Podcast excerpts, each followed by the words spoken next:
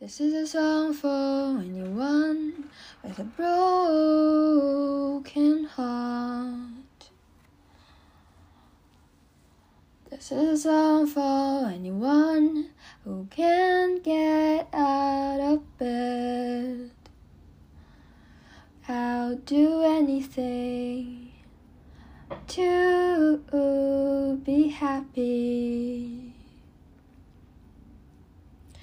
Oh, cause blue skies are coming, but I know that it's hard. This is the last song that I write while still in love with you. This is the last song that I write, will you even on my mind? Cause it's time to leave those feelings behind.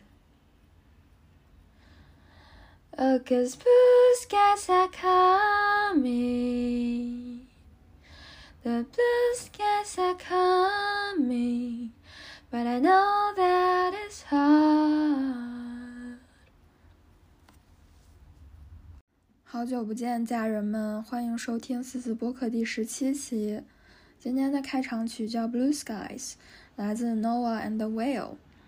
嗯，这首歌是我大学的时候一直特别喜欢听的一首歌。然后，嗯，这个乐队是一个 indie rock 乐队，大概是零六年成立的。嗯，他们的音乐我觉得就有一种很诗意的感觉。感兴趣的家人们可以搜一搜这这首《Blue Skies》，我觉得前面的鼓就是特别特别的，让人有一种站在苏格兰高地上的感觉吧。然后今天的这个节目也是很荣幸的受到了 Tezo 品牌的支持。我今天在地铁上就一直在用新收到的 Tezo 通勤耳机渊听播客。嗯，感觉降噪功能特别的好。当我看到你也带冤的时候呢，我就知道你也在听播客了。感谢泰 o 的支持。这周家人们在小宇宙评论的话，收到点赞数量最多的同学可以免费获得同款耳机。如果你没有抽到的话呢，但是也想。购入这款耳机，可以直接点击 Show Notes 里面的链接和客服报暗号“绿宝”，就可以直接减二十元喽。距离上次和同学君录播课已经过去了十五天，这十五天之内呢，我一开始是纠结呀，纠结要不要接下一份去美国继续工作的 offer。嗯，一方面是不断的在摇人儿，嗯，找人出来和我一起玩儿，嗯，所以过去的十五天过得很充实，嗯，上一次和同学君，嗯，录播课的时候也算了塔罗牌，当时算到的第一张牌是我的现状，嗯，它是一张愚人牌，呃，内容就是，呃，比较莽撞。无忧无虑，呃，漂泊无依，嗯，总是喜欢去新的地方冒险。我觉得确实和我年轻时候的心理状态非常的一致。嗯，我小的时候就一直很想逃离北京。当时，嗯，二零一二年我参加了高考，嗯，就参加了香港大学还有香港科技大学的招生面试。嗯，算是自主招生吧。嗯，通过了一定的高考成绩的分数线之后，去了两个地方，一个地方是北大，一个地方是一个特别高级的酒店。嗯，参加分别参加了港大和港科大的面试，但是呃，都呃惜败于更优秀的竞争者们。我记得当时。考港大的时候，那个时候很多人都呃报了一个在北外呃就是培训的一个面试辅导班，然后当时就是练一练口语，然后提前做一些 mock interview，呃，我觉得还是挺有收获的吧，因为在此之前我接触的是百分之百的呃应试教育，是呃不需要我用嘴说任何东西的，然后我只需要把我接收到的信息呃背下来，并且。呃，用书写的方式写在卷子上就可以了。感觉这就是我人生前十八年，嗯，做的唯一一件事儿，也不能算是唯一一件事儿吧，就是唯一一件最重要的事儿。其他的事儿可能就是随便做做，比如说，呃，学学音乐，学学弹琴，这种事儿就是不重要，但是就是，呃，随便学学，嗯，对。然后当时最后考试的时候。嗯，很热，在北大那个教室里，我忘了是二教还是里教，几百个人坐在一起等待着面试。突然之间进来了一个老头儿，呃，头发是全白的，长得有点像巴菲特，然后拄着拐杖，然后就进教室了。嗯，哦，这个老头儿是对，是个白人老头儿。然后他进教室就说啊，就是说要用英语，呃，这个歌词大意，就是说同学们啊。今天大家都非常优秀，呃，有几百个人齐聚一堂，我们一起来庆祝我们的好姐妹顾里的生日。也就是说，大家想要考入的这个香港大学的生日，嗯，但是呢，众所周知，香港大学非常高贵，呃，在你们之中，所有的人，嗯，几乎都是垃圾，只有几位。优秀的可以配得上我们高贵港大的同学，可以收到我们的录取通知书。所以，收不到的同学们呢，也不要灰心，也不要丧气，因为啊，你们啊，虽然没考上港大，但是还可以去北大呀，就安慰了我们一通。然后我当时也非常的紧张吧，嗯，而且我当时给自己立的人设是我要学，呃，这个古建专业。当时，呃，文科生可以报这个港大的古建专业。我觉得呢，当时我的策略就是说，肯定大家去香港都想学商科啊什么的，我就报一个比较偏门的专业，是不是我进港大的可能性就更大一些呢？后来我反思了一下，我有点 too young, too simple, sometimes naive。虽然报名商科的人多，但是商科招的人也多，古建可能几年就招。一两个人，我为什么要报这个这个 B 专业呢？我之前又没有学过画画，又没有什么建筑功底，呃，就是感觉后来想一想，觉得自己脑子被驴踢了。对，这就是我在呃北大呃面试香港大学的经历。呃，后来呢，我又参加了香港科技大学在某高级五星级酒店的面试。这场面试呢，也让我感觉到了城乡。教育资源分布不均，为什么呢？我感觉我就是一个傻子。我来自北京的远郊区的郊区，大家众所周知，可能，呃，北京的某一些郊区给大家带来一种非常高贵的错觉。呃，曾经这个郊区呢，还被某些呃媒体报道说，这个郊区全都是什么在国际学校念书的。小孩儿，然后这个郊区的这个妈妈们呢，就是用一种非常国际化的标准去培育自己的孩子。不好意思，我觉得我的房间蝉鸣声有点大，但是这个蝉鸣声我觉得还挺有特色的，是一种很北京感的声音。当我刚刚回到家的时候，我发现其实。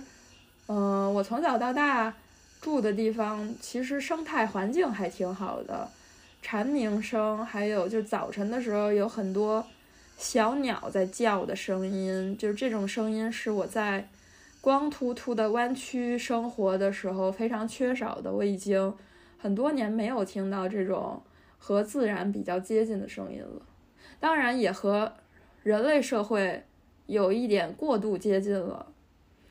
呃，经常出去呃遛弯儿的时候，就会碰到之前的这个邻居啊，或者是亲戚啊，或者是学校的呃老师之类的，大家就是大家的边界感呢这么这么低，可能除了这个社会因素，还因为大家可能都住的太近了吧。哦，对，说到了这个城乡教育资源分布不均啊，还有就是，呃，因为大家可能都知道，这个全国的教育资源分配特别的不均，像这种这个直辖市北京、上海的这个教育资源，相比于就是全国其他省份，呃来说，呃，真的是强很多。但是，像比如说北京、上海内部，它的教育资源其实也特别分布不均。我作为一个郊区孩子，相比于非常早熟、非常高贵的城里孩子来说，我就是一个傻子。然后在香港科技大学的高贵的面试中，我也惜败于一些什么人大附中、呃什么北师大实验、呃什么北京四中的孩子。然后，因为呢，当时我就记得这个考官，他看上去就像一个人类高质量男性。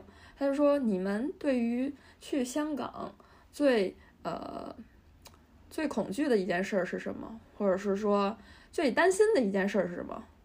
我当时说：“就是我担心，就是去香港人生地不熟的，我也没有医保卡，我生病了去哪儿看病啊？”然后当时这个。面试官就噗嗤一声笑了出来，我当时感觉到了奇耻大辱，我满面通红，我说不出话，就是我当时就意识到我这个面试挂了。后来果然挂了，嗯，没有考上香港科技大学。虽然香港科技大学我报的是商科，当时我就认为，呃，商科虽然报名的人多，但是呢，招的人也多。我报名之后。可能有一定的可能，这个概率是可以进入香港科技大学的，但后来呢，果然失败了。对，所以呢，我就就读于这个北京大学了。最后，嗯，没有成功的在十八岁之前逃出北京。哦，对，说到这个塔罗牌，我自从和同学君，嗯，一起玩了一个周末之后，我也购入了塔罗牌，呃，还不小心买了两副。呃，对我当时以为呢，我下单了一副，这个商家呃不小心发货给我两副。后来我一看这个淘宝，呃购物记录是我自己不小心下单了两副。对，本人就是这样的鲁莽，这样的呃粗壮，不是粗壮，就是粗心大意吧，经常会干出这种事儿。嗯，所以。准备一副牌，经常带在身上，做一名赤脚塔罗师。然后过去的这两周，我就经常在外面跟网友一起玩的时候，掏出塔罗牌，帮各位这个有问题的网友呢，就是说有求知欲的网友呢，答疑解惑。然后我就和网友小吴，呃，以及呃这个网友耀耀君。一起去雍和宫求神拜佛的时候，帮他们俩算了塔罗。这个给小罗算呃什么小罗给小给小吴算塔罗，算了他的事业和他的爱情。据他所说，哇，我靠，太准了，就是 so mean but so true。嗯，具体的这个塔罗这个牌算的是什么问题，还有这个什么牌面是什么，我就不具体说了。但是据当事人说。这个塔罗牌算的确实非常准，嗯，然后回家之后，我我又给我妈算了塔罗，算了算她这个接下来的这个生活，还有接下来的这个工作发展会怎么样？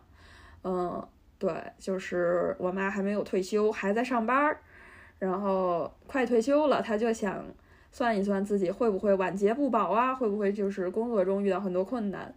结果果然呢，就是算出来是会遇到很多困难，他就开始说，就是开始评价哈，评价我这个塔罗算的，嗯，确实准。就是虽然还没有开始这个这个这个工作，这个毕业前一年，的工作，也就是这个毕业指的是退休哈，退休前一年的工作还没有开展，但是已经预见到了，确实应该会比较难，因为这个任务啊还是比较重的，并没有因为快退休了，没有因为快毕业了而这个工作就有所减轻。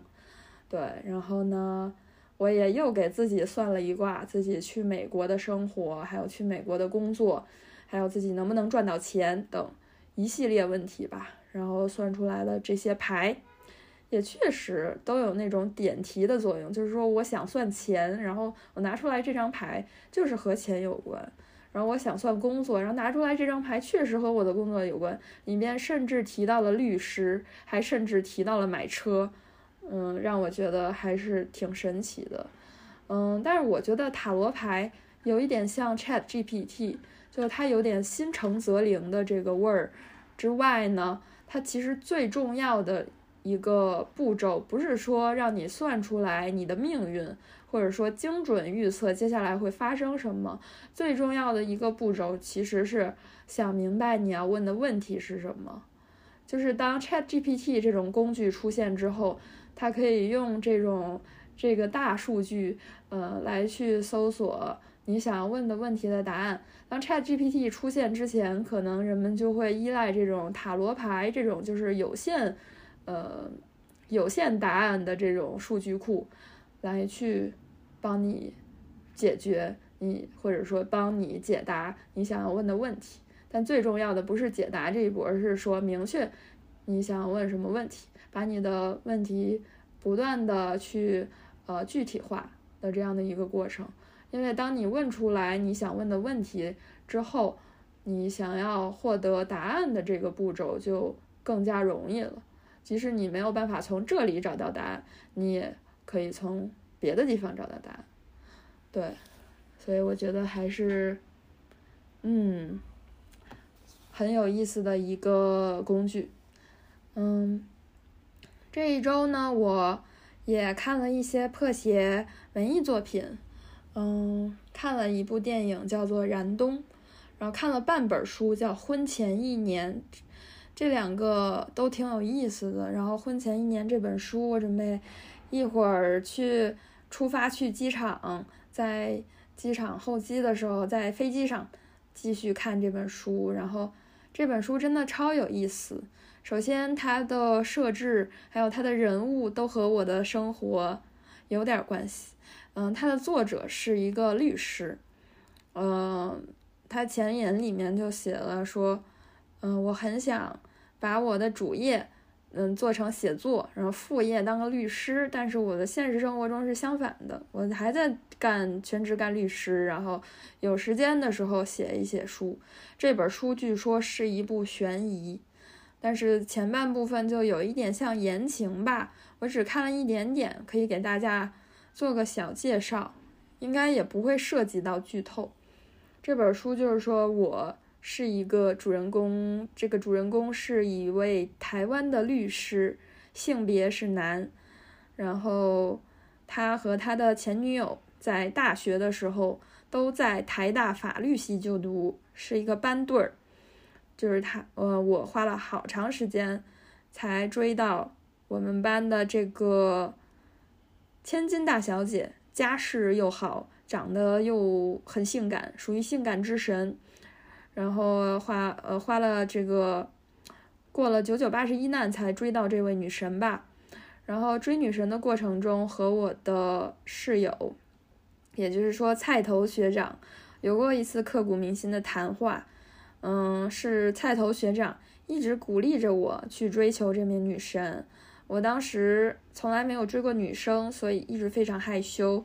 要不然就是去食堂多买一块鸡排，嗯，要不然就是呃，在他上课的时候给他占位子，要不然呢就是在下课的时候，嗯，在他的教室外面等他，准备，嗯，趁着他呃就是不注意的时候就和他偶遇，然后就提出说想要呃开机车载他回宿舍之类的。嗯，不过呢，这些小把小伎俩都有点没用啊。买完的鸡排呢，总是找不到这个女生，然后占了座位呢，却发现她其实早就占好位置了。然后在呃楼下等她呢，也是总是找不见她的人影。是我的室友菜头学长鼓励我，就直接和她表白，因为嗯，追追求别人呢，最重要的就是真心，只要你做自己，呃。和对方呃坦坦诚点说你喜欢他，嗯，其实天不会塌下来的。然后呢，我就真的照着菜头学长说的去做了，呃，对方也真的久而久之就接受了我的，呃，这种呃我的爱慕之情吧。他也有点喜欢上我了，我们最后就在一起了。在一起之后呢，大家也知道大学生活是快乐而短暂的。我们两个在毕业之后呢，就走上了截然不同的道路。法律系的学生呢，一般来讲，毕业的时候都需要参加法考。是的，台湾也是有法考的，而且作为男生呢，更加呃注重能不能考过法考。所以大家为了过法考，有很多种方式啊。有些人会先嗯。呃参加研究生考试，几乎所有人都会参加研究生研究所的考试，我也不例外。为什么呢？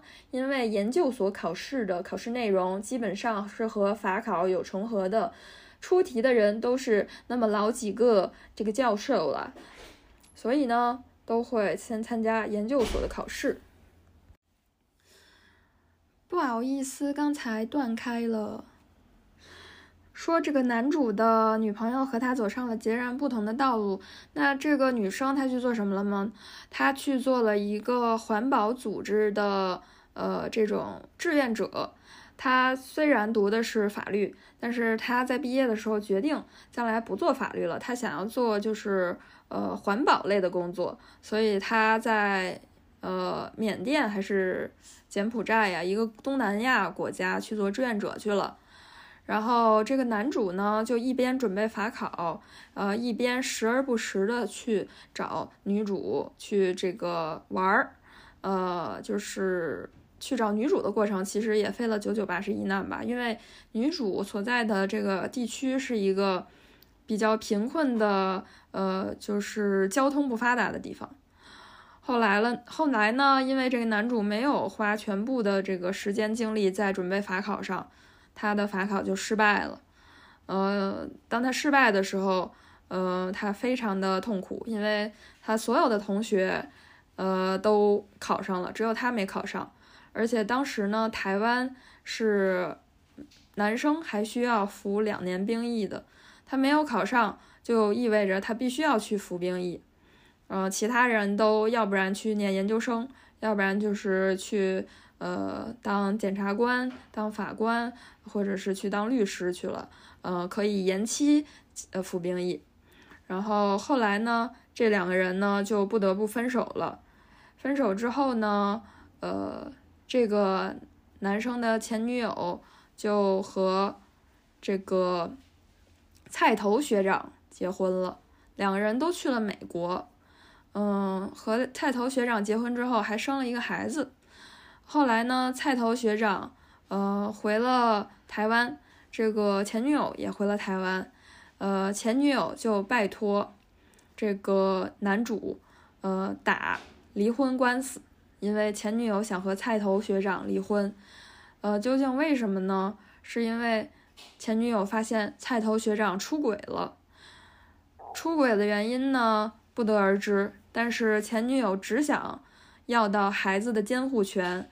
呃，以及菜头学长登报向呃前女友道歉，说自己出轨了这件事儿，没有其他的呃要求，不需要付赡养费，也不需要出钱，也不需要出精神损失费，只需要这两件事儿，就是孩子的抚养权，还有登报道歉。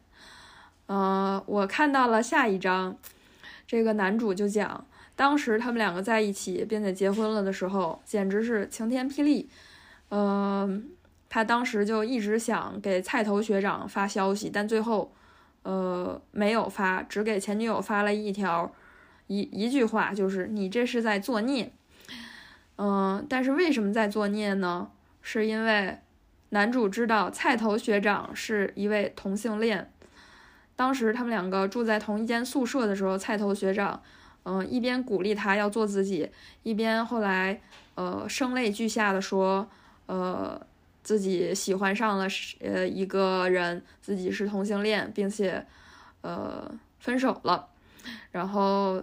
所以呢，男主就一直知道菜头学长的秘秘密。之前对女呃前女友说：“你这是在作孽。”也是因为知道他和一个男同性恋结婚了，觉得这件事非常的荒唐。呃，我就看到了这儿，呃，看到这儿，这个这本书确实有点开始悬疑了。因为这本书最开始是男主送自己的现女友去美国读呃 L O M，。呃的一些情节，就是讲了讲他呃现女友要去读书一年，然后讲了讲他们两个是怎么认识的，是通过另外一个朋友认识的。他们两个都在那个朋友家借宿，但这个朋友没有告诉他们两个对方是谁，借宿的对方是谁，只是说了还有一个人要来借宿，就是因为这个契机认识了对方，然后后来两个人在一起了。但是前脚刚送走现女友，后脚前女友就找男主过来，呃，让他代理自己的离婚案。嗯，我觉得还是非常有意思的这本书。然后除了这个这本书，我还看了《燃冬》，确实就是有很很多人在网络上说的那种感觉，就是刘昊然的演技比较的尴尬。